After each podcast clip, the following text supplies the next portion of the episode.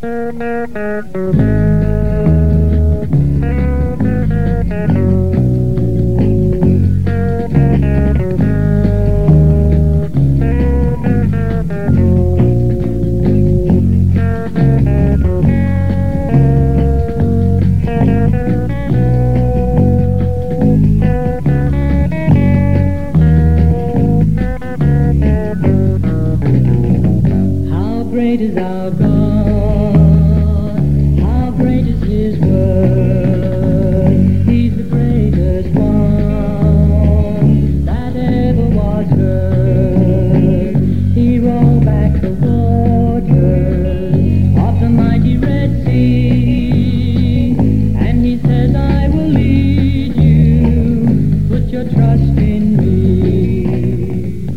Greetings, friends. It's time for Bible College by Radio, brought to you direct from the campus of African Bible College. of the mighty Red Sea.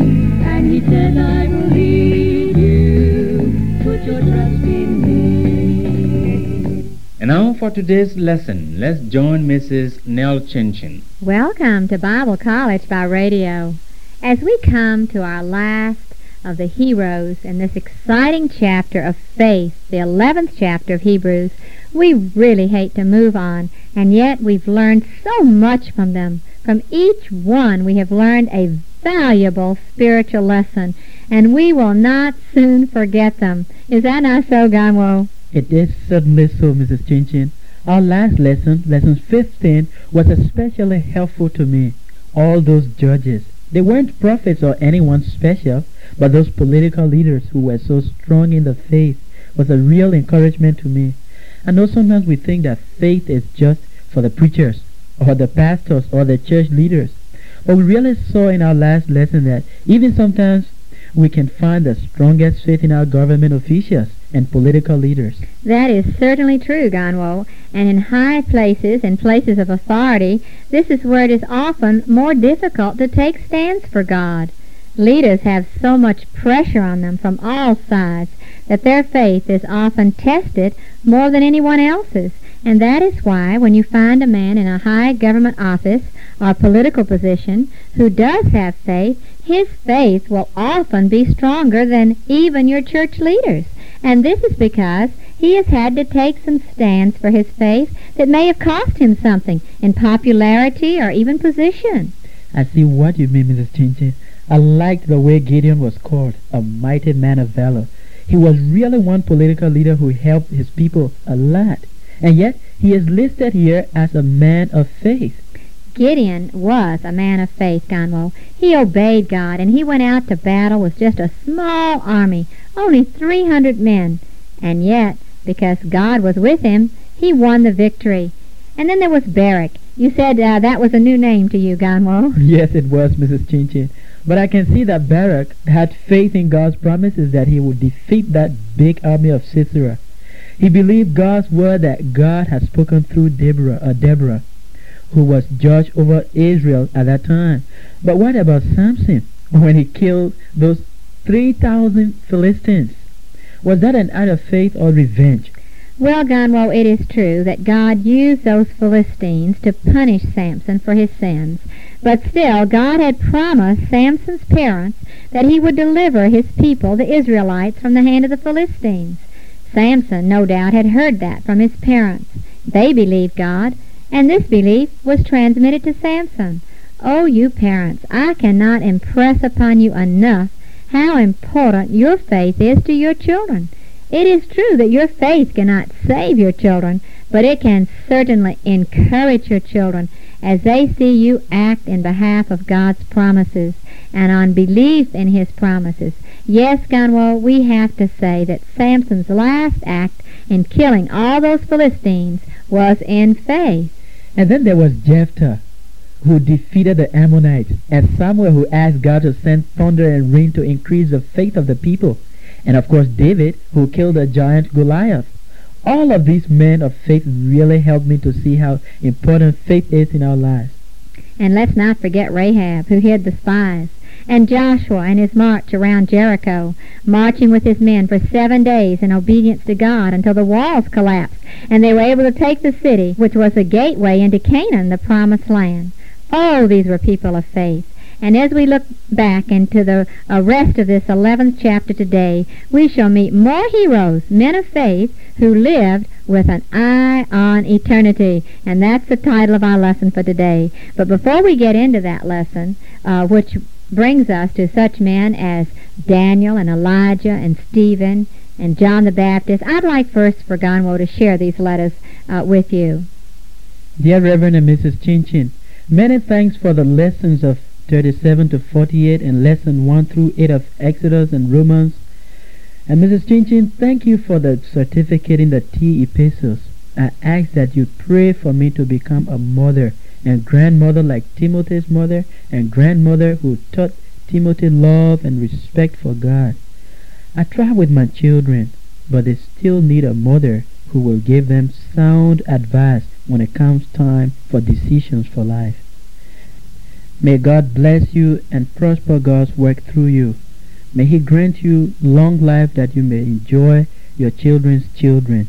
Yours in Christ. Well, thank you for that fine letter, Gunwell, and that is from one of our faithful correspondents, listeners, who also is a strong financial supporter of Bible College by radio, and we do appreciate uh, her letter. And I believe you have another one there for us. Go ahead and read that, Gunwell. Dear Christians, May the Lord bless you all and keep you safe from the wicked for this work you are doing because by this program and teaching many have now repented and accepted Jesus as their own Savior. I am sure God will help you and provide you all your needs for Christ's sake. Through this study, I have learned many lessons in the Holy Bible which had it not been you, I would not have known it. Thank you for helping me and all those who are taking this course. Greetings to you all in the holy name of our Savior Jesus Christ.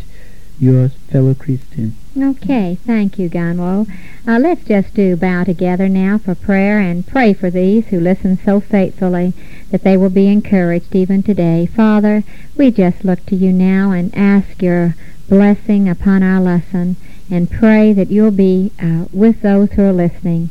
Thank you for these faithful listeners, and may you encourage their hearts, meet their needs, and help them to understand your word better every day. We pray in Jesus' name. Amen. Now, as we said, our lesson for today in Hebrews chapter 11, as we continue, the title of it is With an Eye on Eternity. Now, as we close out this 11th chapter, we see that we've learned one really important thing about faith, and that is that it is always looking forward, expectantly, to God's fulfillment of His promises. Now, these last verses in Hebrews 11 do not actually name the people who are being referred to here, but simply tell us what they did.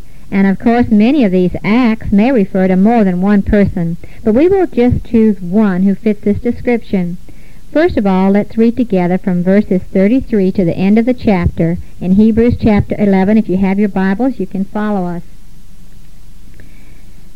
Uh, now, who through faith, and we've been talking about now the many heroes of faith, what more shall I say? And uh, our last lesson, we talked about Gideon and Barak and Samson and Jephthah and David and Samuel and the prophets, who through faith subdued kingdoms, wrought righteousness, obtained promises, stopped the mouths of lions, quenched the violence of fire, escaped the edge of the sword, out of weakness were made strong, became valiant in fight, turned to flight the armies of the aliens. Women received their dead raised to life again, and others were tortured, not accepting deliverance, that they might obtain a better resurrection. Others had trials of cruel mockings and scourgings, yea, moreover bonds and imprisonment. They were stoned, they were sawn asunder, they were t- tested, they were slain with the sword, they wandered about in sheepskins and goatskins, being destitute, afflicted, tormented, of whom the world was not worthy. They wandered in deserts and in mountains and in dens and caves of the earth. And these all, having received witness through faith, received not the promise, God having provided some better thing for us, that they without us should not be made perfect. Now, let's see here first of all that faith subdued kingdoms. What do you think that means, Ganwell? Well, I think this means those kingdoms were the ones who tried to keep the children of Israel out of the promised land, but which were overcome by faith. The faith of men like Gideon and Barak and Samson and David. All right, we read about a lot of those victories in the book of Judges, don't we? But this next phrase, righteousness, could be puzzling. How is faith involved in executing righteousness? Well, you know, I did some of Reverend Chin Chin's Bible detective work, and I think I have an interesting answer to that one. I was wondering what you would say about that, Mrs. Chin Chin. Are we going to meet a famous prophet here?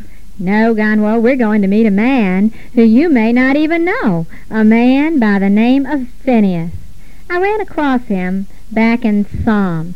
Turn back to Psalms 106, verse 30. And I have heard of Phineas, Mrs. Chin Chin. Was he that wicked son of Eli who God destroyed because of his sin?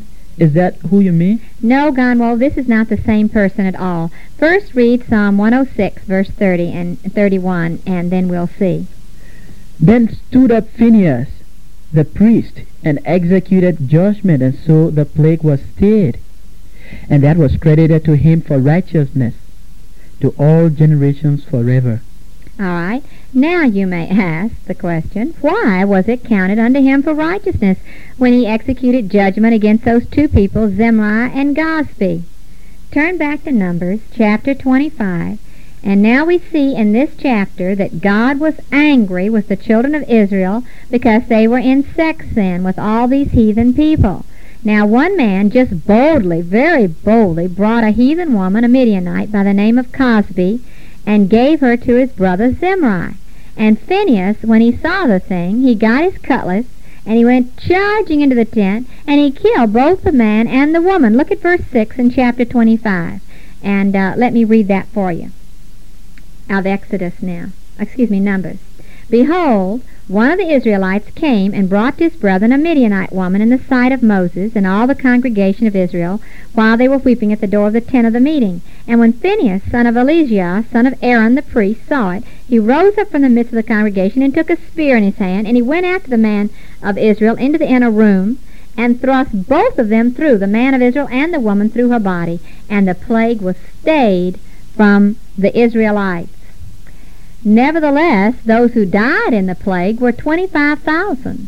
And the Lord said to Moses, Phinehas, son of Eleazar, son of Aaron the priest, has turned my wrath away from the Israelites, in that he was jealous with my jealousy among them, so that I did not consume the Israelites in my jealousy. Therefore say, Behold, I give to Phinehas the priest my covenant of peace, and he shall have it, and his descendants after him, the covenant of an everlasting priesthood, because he was jealous for his God and made atonement for the Israelites. So you see, this was an act of faith on the part of Phineas, and it pleased God. Therefore, as we re- read in Psalms 106, it was counted unto him for righteousness. I think this next phrase, obtained promises, is talking about all our heroes of faith, don't you, Mrs. Chin? Yes, I do, Gonwo. In other words, they secured the blessings promised by God. God assured Joshua that he would conquer Canaan, and he did. Gideon, uh, the Midianites, David, that he should be king, and many, many others. Specifically now, whose faith stopped the lions from eating them alive? That was Daniel, Mrs. Chin Chin. His three Jewish friends also stopped the violence of the fire. Mrs. Chin, did you say we will soon begin our study in the book of Daniel? Yes, I did, Gonwo. In fact, our listeners should be writing for those lessons right away so as not to miss a single lesson in this exciting book. But for a preview, we can look back at Daniel chapter 6 and see how, when King Darius was tricked into making a decree that no one should pray to anyone but the king himself for thirty days, and if they did, they would be cast into the den of lions, and how Daniel, even though he knew about this law, refused to stop his daily prayers three times a day to God, so that King Darius was forced to throw him in that den of lions. But Daniel's faith was strong, And God sent his angel to shut up the mouths of those lions. Hmm. It was the same thing when Daniel's three friends were thrown in that fiery furnace, wasn't it? Yes, Gonwell, we read about that in chapter 3 of Daniel. King Nebuchadnezzar had made an image of gold, and he had commanded that all the people bow down and worship this idol, or else be cast into the burning fiery furnace. And Daniel's three friends refused. That's right. These three young Jewish men had been brought to serve in the king's palace. Uh, he had them named Shadrach, Meshach, and Abednego. But when the king heard that they would not bow down to his golden image, he was vexed, and he had these three friends of Daniel thrown into the fire. What happened, Gonwall? not even a hair on their head was stinged. Their clothes did not even uh, smell like fire. This is really amazing. But the key, Gonwall, is found in verse 28 of chapter 3. Would you read that for us? Then Nebuchadnezzar, uh, Nebuchadnezzar said, Blessed be the God of Shadrach, Meshach, and Abednego, who has sent his angel and delivered his servants who believed, trusted in, and relied on him. All right, it was faith that enabled them to be delivered from that fire. God always honors faith. Their faith quenched the violence of that fire. Now, who escaped the edge of the sword? Well, we can think of David when he fled from Saul, and Elijah when he was running away from Jezebel. And don't forget the prophet Elisha, when the king of Syria was trying to capture Elisha and sent a whole army with chariots and horses and surrounded the city where Elisha was. Elijah escaped the edge of the sword. Look at 2 Kings, uh, verse uh, 15 in chapter 6. He trusted God, and God blinded all those men so they could not kill Elisha. Listen to this uh, in verse uh, 15. When the servant of the man of God rose early and went out, behold, an army with horses and chariots was around the city. And Elisha's servants said to him, Alas, my master, what shall we do? And Elisha answered, Fear not, for those with us are more than those with them. Then Elisha prayed, Lord, I pray you, open his eyes that he may see. And the Lord opened the young man's eyes, and he saw. And behold, the mountain was full of horses and chariots of fire round about Elisha. And when the Syrians came down to him, Elisha prayed to the Lord, Smite this people with blindness, that uh, I pray you, God. And God smote them with blindness as Elisha asked. Now you see, he trusted God, and God honored his faith.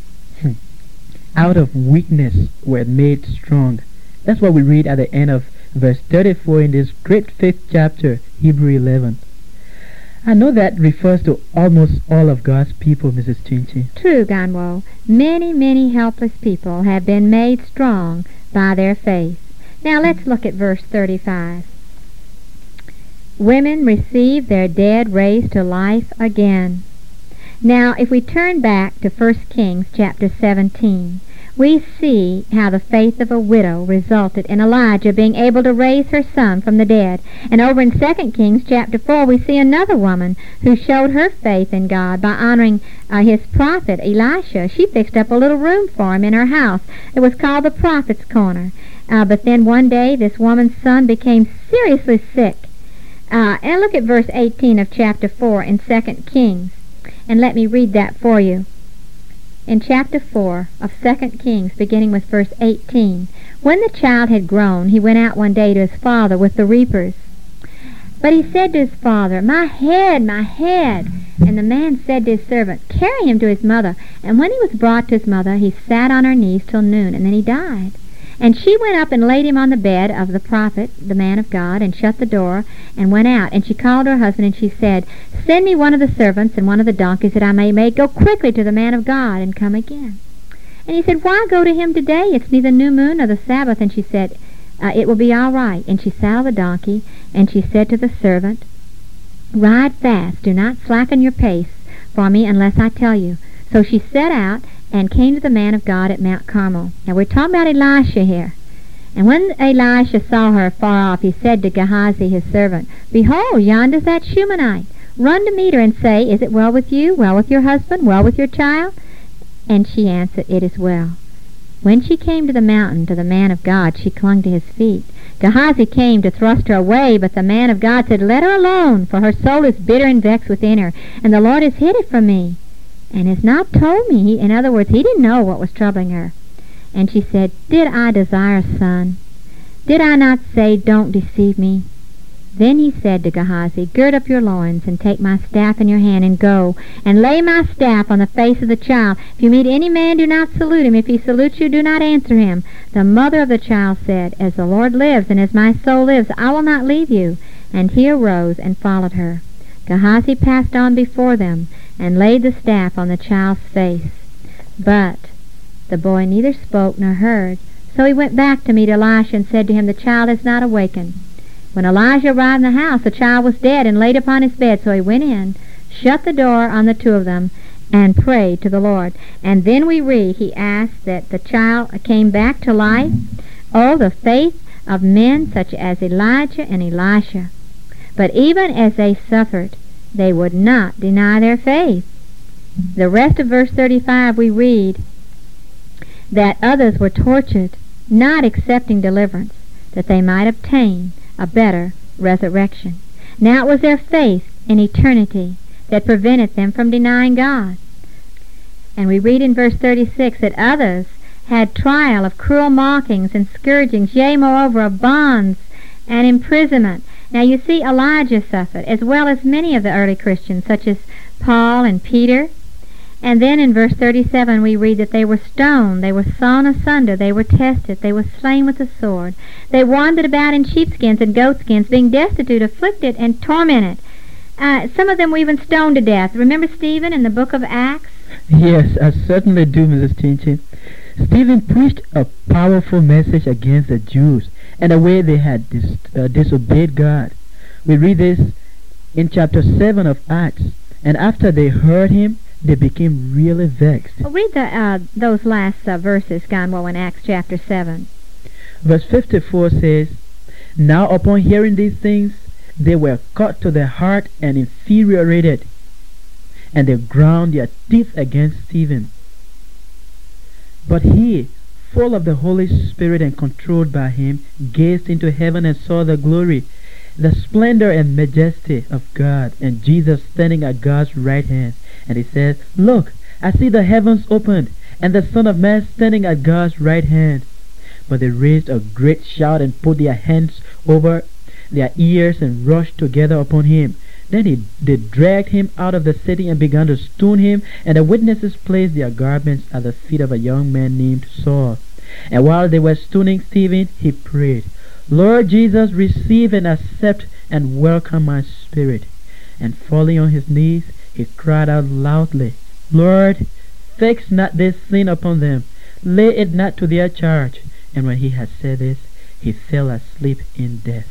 Mm, that was really terrible, wasn't it? And others, we read, were sown asunder. We believe that is referring to Isaiah. And others were killed by the sword. Remember, John the Baptist was beheaded. He also went about in the skins of sheep and goats, destitute, oppressed, cruelly treated. Now it was not only the Jews of the early Christian church that suffered for their faith. Even up to modern times, Christians who take a stand for Christ will suffer persecution. And through the centuries, uh, there have been many, many martyrs for the Christian faith. With an eye on eternity, these Christians know that they're not living just for this present world. They are looking forward to a better resurrection. Verse 38 tells us that this world is not worthy of those who suffer for their faith in such a way. Look at verse 38 now in Hebrews again. Of whom the world was not worthy. They wandered in deserts and mountains and dens and in caves of the earth. But you see, and this is the amazing thing that we need to see as we finish up this 11th chapter. Although they pleased and honored God by their faith, they did not receive their reward. They must wait for us. Look at verse 39. And these all having received witness through faith did not receive the promise. God having provided some better thing for us, that they without us should not be made perfect. But Mrs. Chinchin, that doesn't seem fair. Why do they have to wait for us? Well, Gonwo, God has a wonderful, glorious day out in front for his faithful witnesses. When Christ comes again for his church, We shall all be changed in the twinkling of an eye to go to meet the Lord in the air. The dead in Christ shall go first, and those of us who are still alive at his coming will join them. There we will all be together, made perfect, complete, as we are given a new body, a resurrected body like unto his glorious body. And then, oh, and then with, will those rewards be given out? Crowns for faithfulness, crowns for all the uh, wonderful things that God has provided for us. And then that special martyr's crown. Oh, my friend, can you bear to believe that one day you will stand alongside Isaiah and Daniel and Elijah and Elisha and Stephen and John the Baptist and Paul? Yes, indeed you will. The Scripture has declared it to be so. Because, as we read in verse 40 of Hebrews 11 now, God had in mind something better and greater in view for us, so that they, these heroes in, of the faith, should not come to perfection apart from us, that is, before we could join them. As we read in Revelation chapter 6, verse 11, Then they were each given a long and flowing and festive white robe, and told to rest and wait patiently a little longer until the number should be complete of their fellow servants and their brethren who were to be killed as they themselves had been. Oh, my friend, will you be there? When the roll is called up yonder, will you be able to answer, Here am I, Lord? Oh, you cannot be there for that great roll call unless, first of all, here on earth you have said, Here am I, Lord, send me. Well, thank you, friends, for listening again to Bible College by radio. May God bless you and keep you in all your ways.